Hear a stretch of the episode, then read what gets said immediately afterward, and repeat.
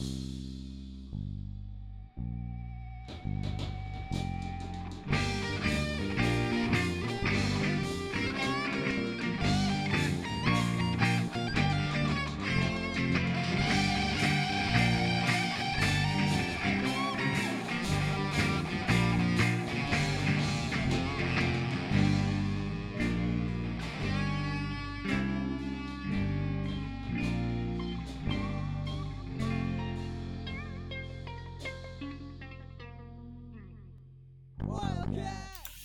Welcome to the We Go Places podcast, where we catch up with WeGo grads who share with us the story the journey to their unique careers.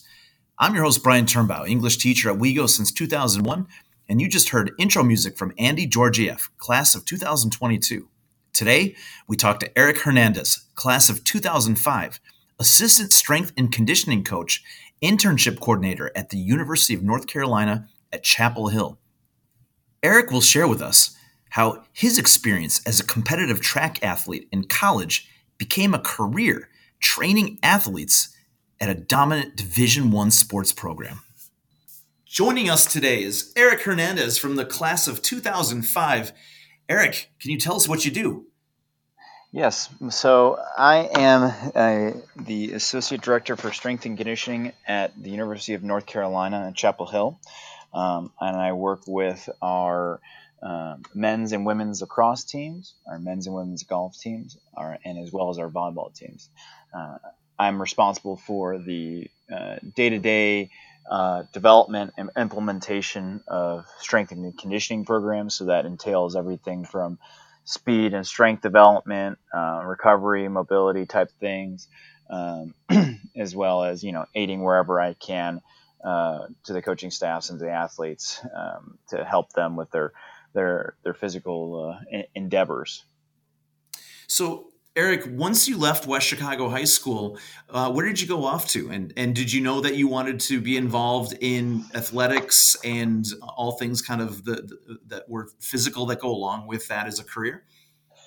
Uh, so when I graduated uh, high school from West Chicago, I went off to University of Illinois Chicago. I was a track and field athlete there as well as at West Chicago, and I kind of started with the idea that I wanted to work in physical therapy. I knew health and wellness was a, track that was important to me.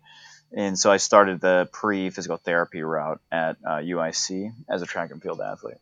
After a year there, I transferred to Loyola University in Chicago, where I they didn't have a PT type route, so I went into biology. And I knew that it was going to be a good way to kind of be a prerequisite into any master's program or, or professional program that I may want to apply for.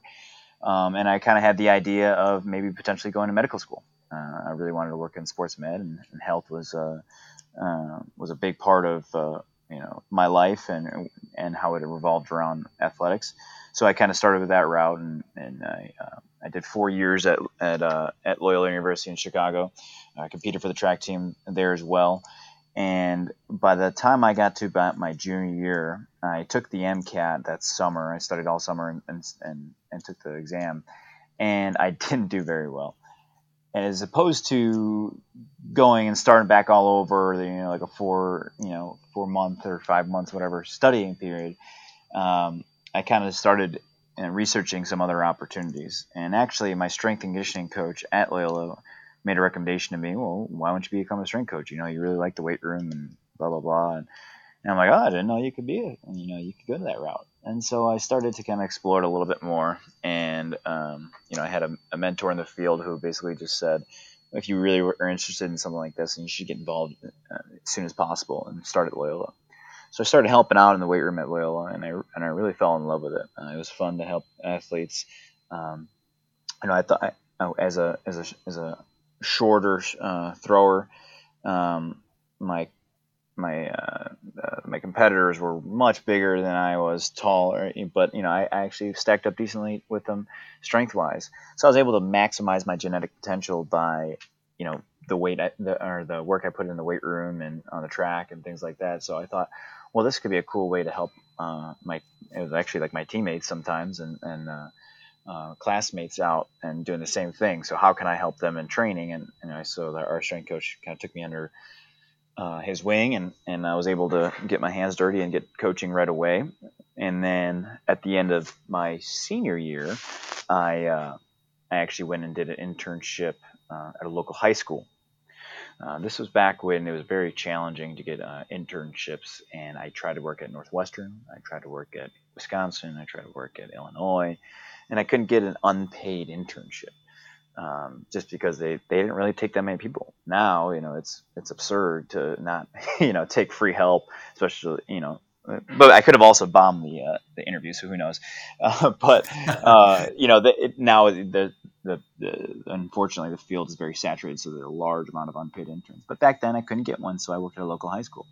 worked at Niles North High School as a first summer, interning with their uh, um, with their uh, athletics department, and just trained whoever was around with mainly football and track and some volleyball kids over the summer. Um, and then I finished my last year I actually did five years. I actually did four years at Loyola.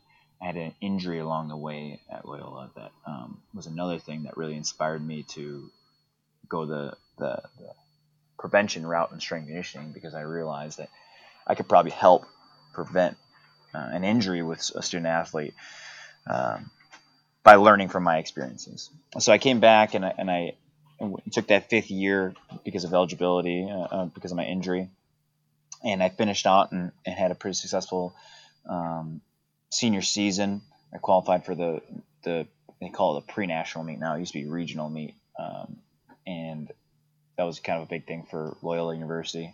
Uh, I set the school record there in the shot put. Um, it, it's not anything to be too crazy about because the record wasn't that great, but still I can still say it. Uh, but, and uh, and then uh, from there, I actually uh, left straight to uh, Arizona State. And I went to Arizona State University and I was an intern in their strength and conditioning department with their football program. So I spent the uh, summer in Arizona uh, working for for them, and, and I, I really liked it, and I had a great time, and I realized that you know Division One athletics was, was was appropriate for me, and, and my competitive uh, spirit and, and the passion that I had for the, the workforce. So at the end of the summer, I was kind of figuring out, well, what am I, where am I going next? Right? I just finished up an internship. Jobs are hard to come by.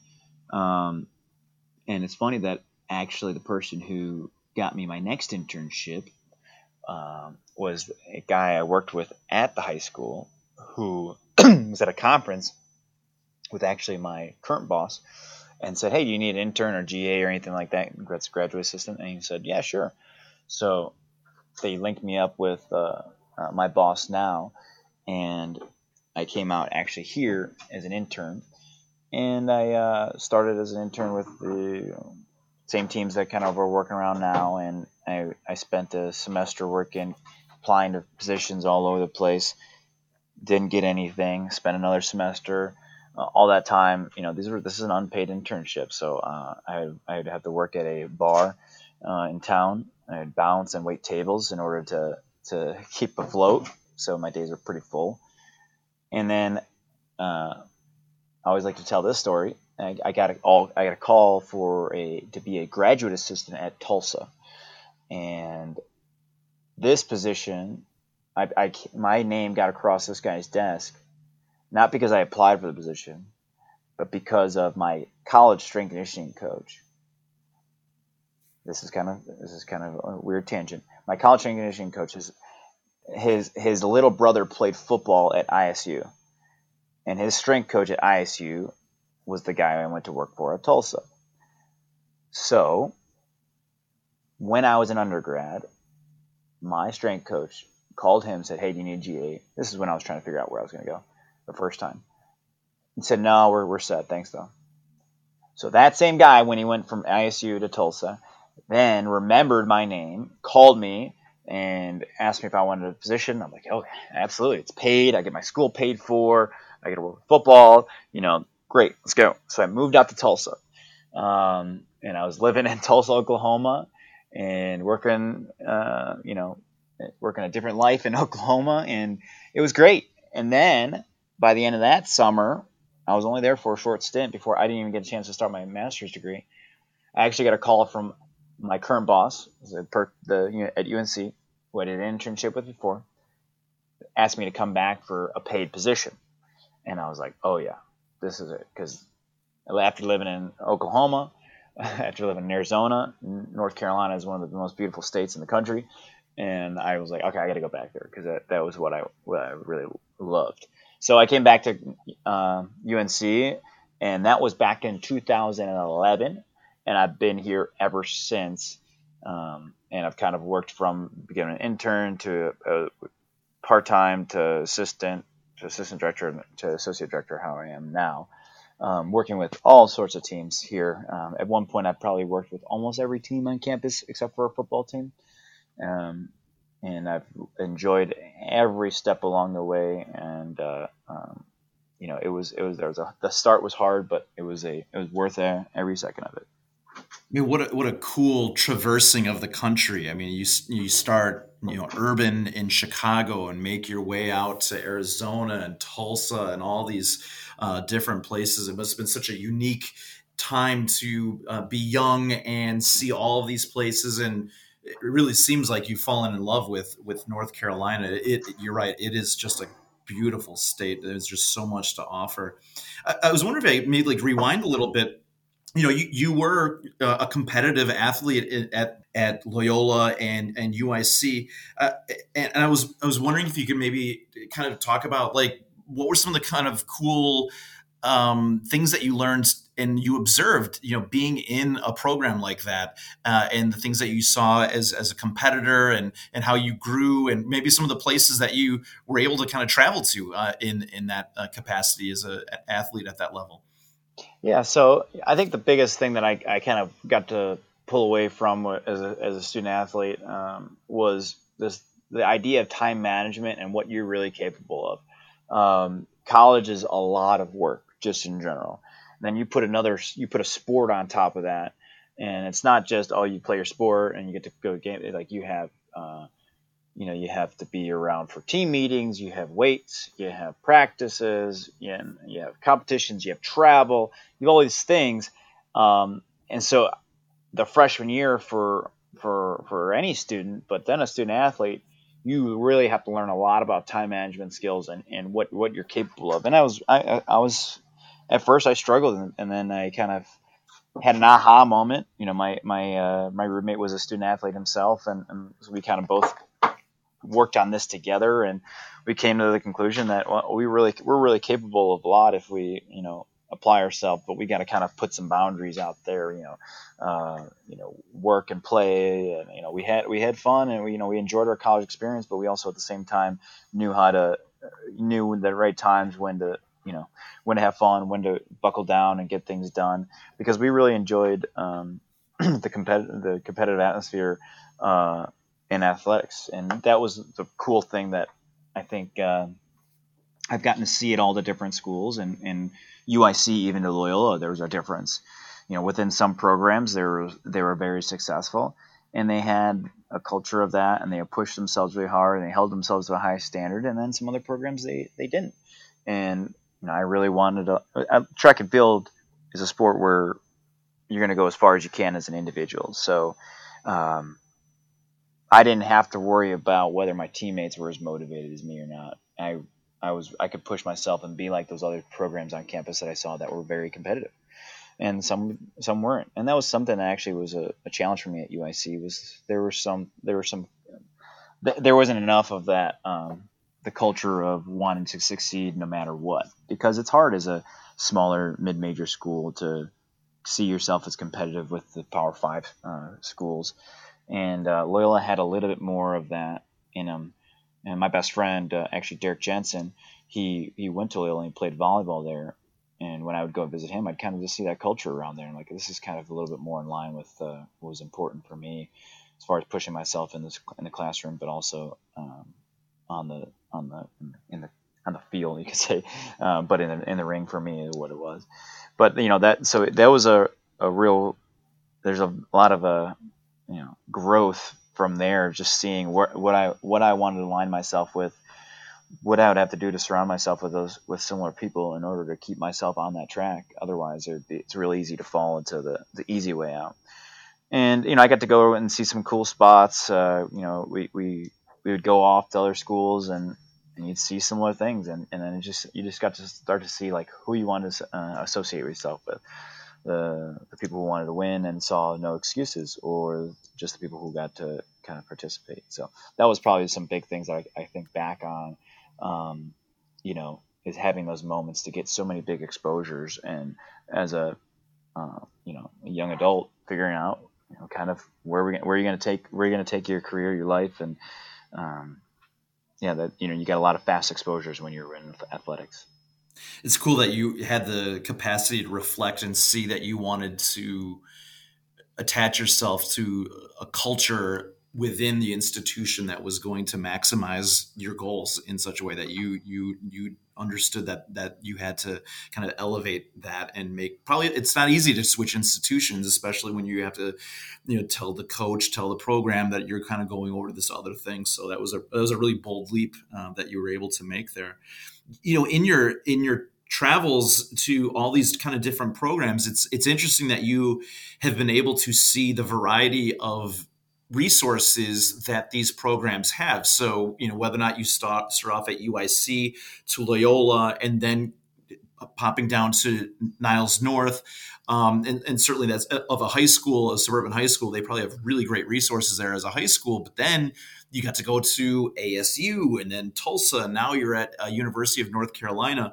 I was wondering if you could maybe comment on like just the type of what it's like to be surrounded with for lack of a better word like the best tools and toys you know that can help you you know maximize the th- the work that you're doing. And you know it was there a drastic uh, uptick in the type of resources that you had uh, from university to university as you were um, as you were uh, completing your work?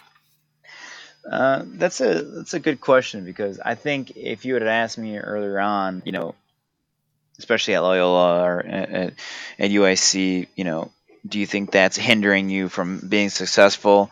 Um, I had a chip on my shoulder a little bit when I was in in college, where I would say, no, it didn't. You know, it didn't matter to me. You know, I, I was gonna do whatever. You know, I don't need that. I don't need that. Blah blah blah. Because when we used to train and and uh, you know, while other schools are training where they're throwing in this nice facilities outside, uh, we were throwing in a racquetball court um, or we'd have to drive, you know, 35 minutes through Chicago and, and traffic and everything to get to a not so great field where you'd have, you know, some some sketchy things going on around you while you're trying to practice.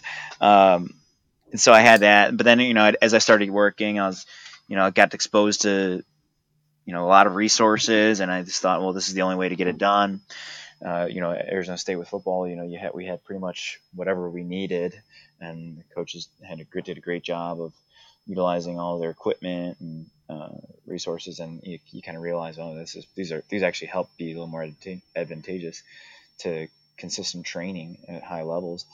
Um, but then I'm, you know, Tulsa's a little bit smaller. Um, you know, even at UNC, you know, I, I work in uh, Olympic sports, and the funding isn't as big as it is with uh, with football, and you know, seeing that differences, and and through it all, I think there there's probably it, it's always easier to say, well, yeah, these great facilities, you you get way more done. But I, I think the more I'm getting through this, I think that um, it's it's nice to have, but I don't think you need to have. And I and I, I think if you're just doing a real nice job with the the basics, uh, basic facilities, then it makes it uh, that's that's what you really need. Just a just really really good job with the basics. Um, but there are some things that I'm really spoiled. Like we have good weather you know, if I was up in Illinois, that that that's a huge challenge. Uh, so you know, if if I had to take that over for more facilities, I'd take the better weather because then you can be outside. Um, you know, I've seen transformations happen here where we've had turf fields, we've had grass fields, um, and those are real nice to have as well. Like you know, but sometimes we didn't have those, so we'd have to figure out other ways to get things done. But for the most part, we do have um, we do have everything we, we need and probably more. Um, but if I had to survive off of less, I could. Um, so it, it's nice, and I think the big thing is is just what you do with what you have, and, and it comes down to the professional and and uh, and the culture that you build more so than you know just saying I need this, I need that in order to get things done. The thing that we are challenged with, um, and not us in particular, because we're kind of keeping up with the Joneses, but uh, where schools like Loyola and Illinois Chicago will start to struggle is the is the recruiting aspect of you know yeah, if, if you're able to offer more, then recruits are going to go to more.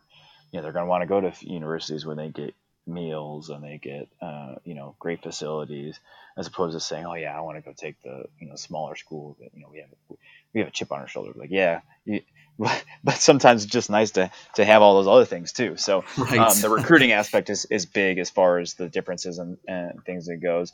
But I think um, as far as how you can be effective is more so as the, as the coach, as the you know as the professional, wherever whatever atmosphere you are, it's it's it's kind of it should it should fall on you first and your abilities more so than just saying oh I can't do this because of uh, I don't have that type of thing because in the back of my mind, you know, it's it's kind of like both things can be true. I, am thinking about that juxtaposition of Rocky Four, right, where you have Rocky in the the uh, the the Siberian wilderness training with logs and you know walking up with snow, and then you have the you know Ivan Drago with all the high tech you know equipment, with the exception of him being plunged with you know steroids. But like you know, both can be true, right? Where like you you can you can be a better athlete because you grind it out with the, even with the basics but you know science is there for a reason and it can it can really help kind of adapt the type of uh, like the things that probably people didn't even think about 20 30 years ago uh, is the importance of things like prevention and recovery. I mean my stepfather was a professional soccer player for the chicago sting and he had knee surgery and then within like two weeks they had him out playing on astroturf after he had like knee surgery. Like this is unthinkable back in the 70s you know that would uh, that that would be even permissible. Um, but now it's uh, it, it, they would take much better care in all parts of that. So it's it's it's amazing to see the way in which sports science is really uh, is so much better what are some of the kind of breakthroughs that you've seen that have been really interesting and that you're excited about that have occurred on your watch as you've been uh, part of this career? Ooh, that's a good question. um, you know, I, I think they're it's challenging because it's kind of one of those things where what's what's uh, what's old is new. So I don't know if I've seen like a ton of uh, uh, huge advancements as far as that goes. I think uh, it, you're starting to see some pretty cool things as far as the holistic approach to to to dealing with to helping student athletes, supporting student athletes. Um, you're seeing more performance models where uh, people are working together with other entities like uh, nutrition, like uh, you know sports medicine, and and psychology, sports psychology, and the strength conditioning and the coaching staffs. So I, I, think seeing some of those uh, collaborations have been unique. Um, you know, they take a lot of work, so that it's sometimes they, they start up and they don't last as long as they should. But the when it's when it's very you know collaborative, I think that's where you see some really cool things happening. Um, where you, you, know, like for example, maybe GPS. Uh, that that's something that's kind of a, a buzz out there right now, and I've seen it where people use it really well, and I've seen where people just use it and collect data but don't really do anything effective. But it comes back to that performance model, and when you do have that, then I think you see some cool things going on. You know, one of our teams, you know, we, we meet weekly and we'll go over, uh, you know, when the pra- the hard practices have to be based off of the, the data that we see and based off of the, the feedback we get from student athletes, and and that's where some some pretty cool things happen, and that just goes back to you know, but some good old fashioned great lines of communication. Um, so is it new? Uh, it's kind of new in the way that it's packaged, but it's it kind of goes back to an old and great communication uh, and no egos. It really is a is, is a sweet spot. Um, but you are seeing some really cool uh, facilities pop up. You know, our facility is, you know, I, I, got here right when the facility just got made, but the one before we had this was like a quarter of the size. So seeing, hmm. you know, we have tw- we have like a, I think it's like twenty thousand square feet of, of training space for our athletes, which was unheard of, you know, before. And you know, we now we have a, an indoor football uh, indoor football field where we can go in and run and do things like that. So weather is never an issue for us. So some of these structures that are going up, um, just are, it's insane how much you know how much goes into these and how helpful they are to to managing you know not having any hiccups in training because as other schools are able to do it train year round and they don't have to stop because of snow or this and that you know that that starts to, to pay off when you know when you're when you're going against the the best in the country. So yeah, that's interesting because you always hear about the advantages that certain states have because they can train all year. Like if it's a baseball player or soccer players from California or Florida, um, they there's no they're always able to be outside and not have the weather be the thing that restricts their particular performance. Uh, as a result, it's always going to be more or less consistent. That's it's interesting. I, I, I, you forget about that sometimes.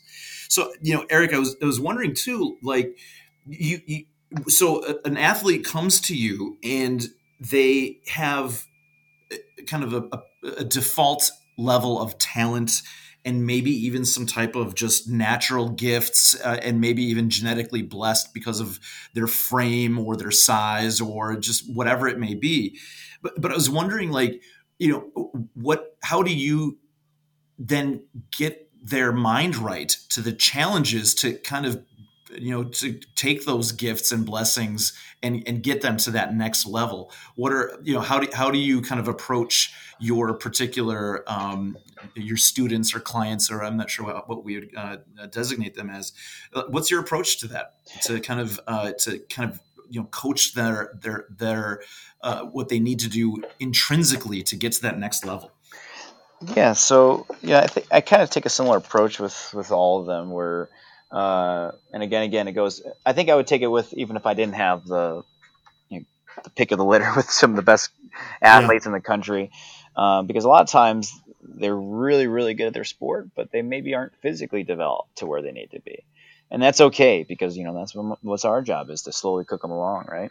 Um, and, and and so that's the approach I take is just basically clean slate with all of them. You know, every time a, a, freshman or incoming freshman reaches out, they say, "Okay, what should I do leading up to coming on campus?" And the first thing I say is just come on campus healthy.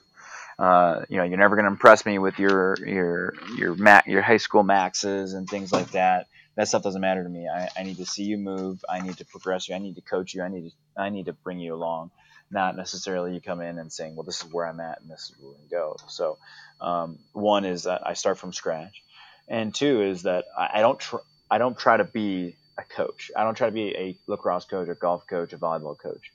I know kind of where my lane is, and I stay in it, and I know the body very well, and I know the the basic um, biomotor abilities that um, they need to get better at like the speed. Maybe they need to get better at strength. Maybe they need to get better at power. Maybe they need to get better at flexibility. And then I try to I work backwards from where their weaknesses are, trying to make them stronger. Work backwards whatever I know their strengths are, and try to keep them their strengths. Um, and and that's kind of how the approach I take. I take kind of the physical approach to it. Um, and I have what what their goal is mine because I know or what's our goal. We got to be able to make it through a two hour two and a half hour practice for whatever sport okay, so what do they have to do? They're going to have to maybe they jump a lot, maybe they run a lot, um, you know, and then I, that's how I build the program off of there. And I think, okay, where are they currently at? Right? If, if they're out of shape, well, then the first thing we need to do is get them in shape. Right? If they're really in good shape, but they're slow, well, we got to get them faster. And so it's never so like that.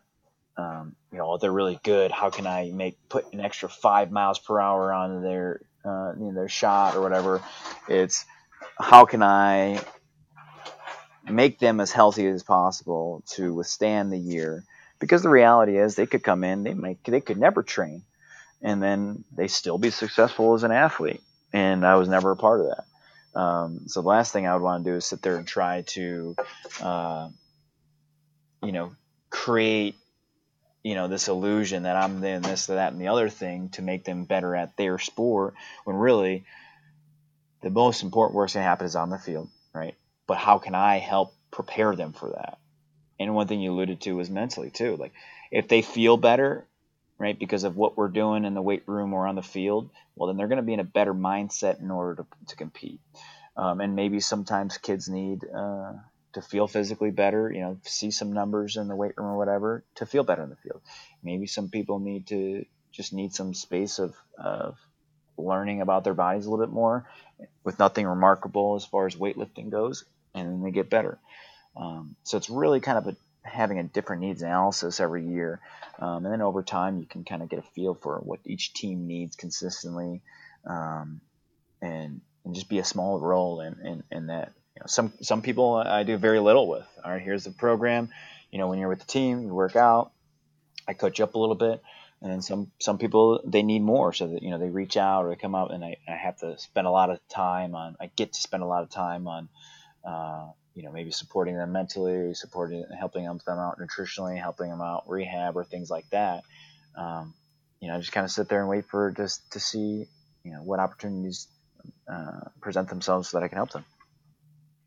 It's interesting you're saying that there might be some that um, sport or athlete or a particular sport or program where maybe you, you don't need uh, as much maybe intervention you know you were talking about obviously getting stronger and then monitoring diets and thinking about prevention and then uh, you know, recovery and all that is there one sport that's like the trickiest uh, of all of them to manage the all the various physical needs uh, of an athlete? Is there one that's like there's just you're spinning more plates with this sport than another one? Um, I think it, it's very situational a lot of times because uh, there's so many different variables that go into uh, what we end up doing with our with our teams. Sometimes you know coaches want more help. And sometimes coaches don't want more help. So, but you know, one of the teams that's uh, it's particularly um, I'm, I'm very involved with would be our men's lacrosse team. And, and part of the reason why is because it's 50 to 60 guys. So just by managing that type of number, you're going to inherently have more work. Um, you know, their their coach gives me pretty much free rein on doing everything I need to do. So I develop their speed work, their conditioning work. Um, I help uh, run and, and help run their, their GPS system and, and give them advice on how to run, how to utilize the, the data. Um, you know, I help with their rehab uh, when guys get hurt. You know, I work with our sports medicine staff and uh, developing, you know, return to play protocols for them. Um, you know, so there, there's there's there's a lot of extra thing. You know, I coordinate massages for the guys after games uh, in season. So there's a lot of just little things go up just by sheer sheer number of of, uh, of athletes, but also the things they have to be able to do. They have to sprint, they have to jump, they have to, you know, run, they have to do all those things. And also the, the, the need from the coaching staff where they, they want my help. Um, you know, and then there's some, there's other sports like, you know, golf, for example, um, you know, they, they, they, there's there's a couple guys on the team that really want a ton of extra stuff and want to do the work, and then there's some guys on the team that play just well, very well without having any interventions. And in the summertime, they're playing tournaments all summer, so they don't need anything from me. so you know, I have a little bit of everything where uh, it just you know ebbs and flows of the year, and and uh, some some years some teams need more, some years they they take care of more themselves, and you know, kind of yeah, there's there's just it's it's never the same, but I think sheer by sheer number of people, and and uh, I think that'd be like rent my men's lacrosse team would be a big one. Eric, you mentioned GPS system. That's not like is that is that a that's an acronym I don't know, or unless it's a GPS that I'm thinking of. Is there is that a different one within sports health? No, it, it would be kind of what you're thinking of. It's uh, okay. um, you know, it, it is a satellite. It, so they wear so the athletes will wear these little um, monitoring uh, pucks or you know little units that go uh, they put where it's like a sports bra and it goes on their upper back and it connects to satellite and it tells you how much they run during practice and games, how fast they run, um, and so it gives you some other data points. So we'll, we'll use those to uh, make some decisions on, on practice and games. What's the most interesting data point that is actionable that you come across with the science of it? I think the biggest thing, um, you know, if I had to go back and talk to West Chicago High School uh, athletics, would be that we see a lot of yardage when uh, practice goes longer.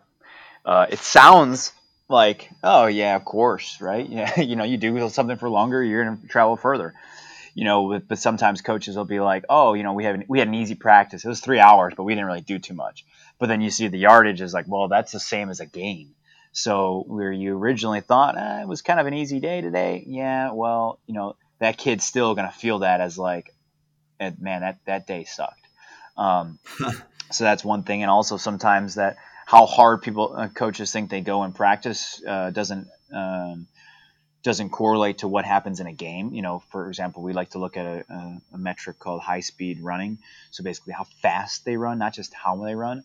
You know, they, in a game they may run. We'll say we'll throw a number out there: 300 yards of high speed running. You know, like actually stuff that's hard to do running, getting up to speed. And then in practice they may run. You know, we've had it where it's like oh, they run like 50 yards of high speed running one day, 100 yards another day and then you're like, well, we need to get better at. We need to have these ready because we don't want this to, the first time we're exposed to this being a game, and then that's when pulls and things happen like that. So th- those two things would be, you know, the duration of the practice, and then it would be the quality of the practice. Um, really make a difference on what kind of what you see on game day. What's what's a typical day like for you? So, you, how how early do you start, and and how late are you uh, at the facility? Uh, good question. Um, so I my position, I'll uh, first off for UNC. You know, I, I, I start usually. I may have a group at 7 a.m. and then I may have a, a group at 4:30 p.m. Um, and then throughout the day, I'll have various groups. So like, I'll get I'll run down today real quick. So I had a volleyball lift at seven in the morning, and then I had a women's lacrosse lift at 7:30, and then I had a men's lacrosse lift at 9 a.m. Um, and then I got a quick workout in myself um, then I had, I ran an errand real quick, and then I had uh, three rehab individuals um, for you know a couple hours. Uh, then I had another class makeup lift, and then um, I'll, I'll, be done for the workday. You know, other days I may have a, a, late team that comes in like 4:30, so I may be there to 5:36. Um, and then outside of the, and, and, that's usually kind of a Monday through Friday type of thing. Luckily, I don't have a ton of weekend hours. Um, in season, I do have more. I go to the games, uh, you know, and, and, I'll be around for those. But uh, and then, but I also, in addition to um, working at UNC, I run my own private business where um, I kind of uh, I do online programming. I do uh, in-person training uh, for local uh, student athlete or so local athletes. Um, some you know general population. Uh, and so I actually train right now. I have a couple clients. One client comes in to my house at uh, either 5:30 or 6:30, 6 in the morning, and then I'll train them, and then I'll go home and maybe train another client at five o'clock or, or you know 5:30 p.m. or whatever time I get home, depending on it, what the need is throughout the year. Um, so it could be a, you know anywhere from a 12 hour to maybe a little less, maybe a little bit more, depending on where we're at in the year day. Wow. That's a.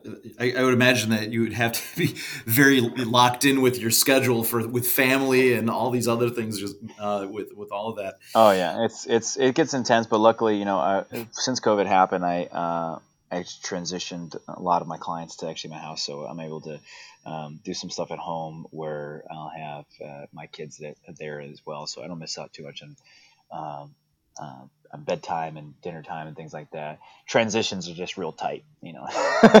as soon as I, as soon as I'm done with one, I'm on to the next thing. yeah, for sure. Like for for the, the, the casual person who's not like a an elite athlete or uh, you know is is uh, working out with um, with all these incredible resources, the coaches, the technology, and all that stuff.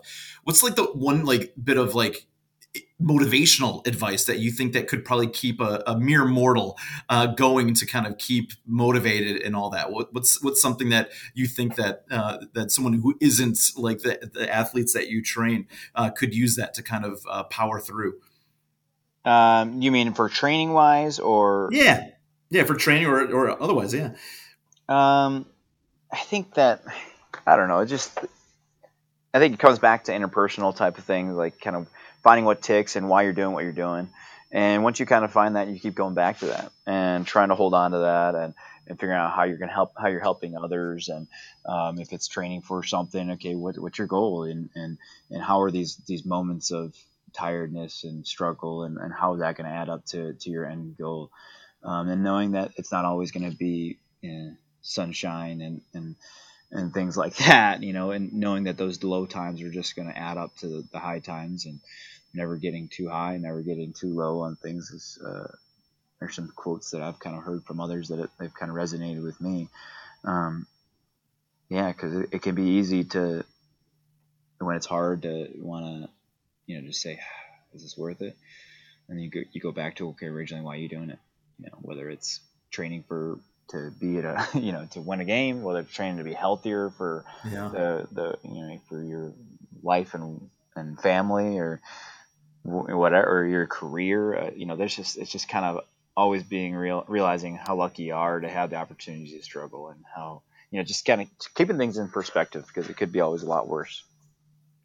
Eric, this has been great today. I just I've learned a ton. This is such a fascinating career. I love everything about this.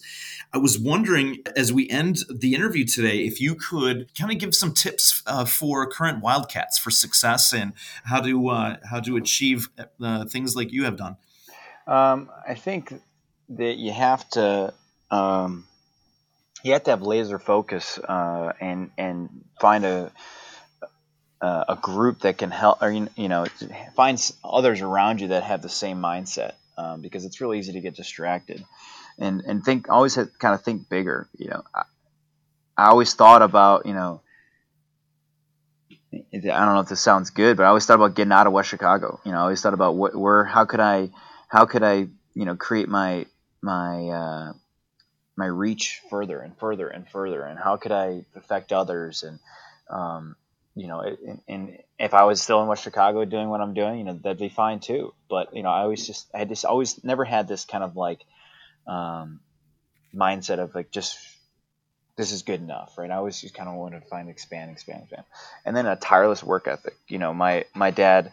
Uh, I was lucky enough to my dad worked at West Chicago, that plant right down the road er, at uh, General Mills for um, for 40 years, and he never had an excuse of of of why he couldn't work harder in order to support his family and and and you know be there for all of us and had never have an excuse. So you know never have excuses and just set your your your sights on the, the, the biggest things possible and work like hell until you get to them and because it'll pay off. It may not always go the route you think. I didn't plan on working for free for a year in order to get to what I wanted to do. Um, but there's so many things that I'm so grateful for of and, and constantly be reflecting upon, you know, what you're, how, how this can help you for the next step or how you can even use it to help someone else to help them with their next step. Um, but just you know, never have excuses. Don't let, uh, don't let others and their negative talk, you know, weigh you down and, and stop you from pursuing your, your goals and your dreams. And if you want something, go get it. It sounds corny, but um, I never thought that uh, I'd be here now, you know, sitting in a West Chicago classroom. I, I didn't know this was possible, and um, it, it, it is, and it's fun, and I'm really grateful. Ah, that's great, Eric. Thank you so much. This has been great. Thank you. Yeah, no problem. Thanks for listening. Help spread the word about We Go Places podcast by sharing this episode with one other Wildcat. As always Find past and future episodes on Apple or Google Podcasts or any other platform. Just search WeGo Vox. That's WeGo V O X. You can also stay current by following us on Facebook at We Go Places Podcast or on Twitter at We Go Places.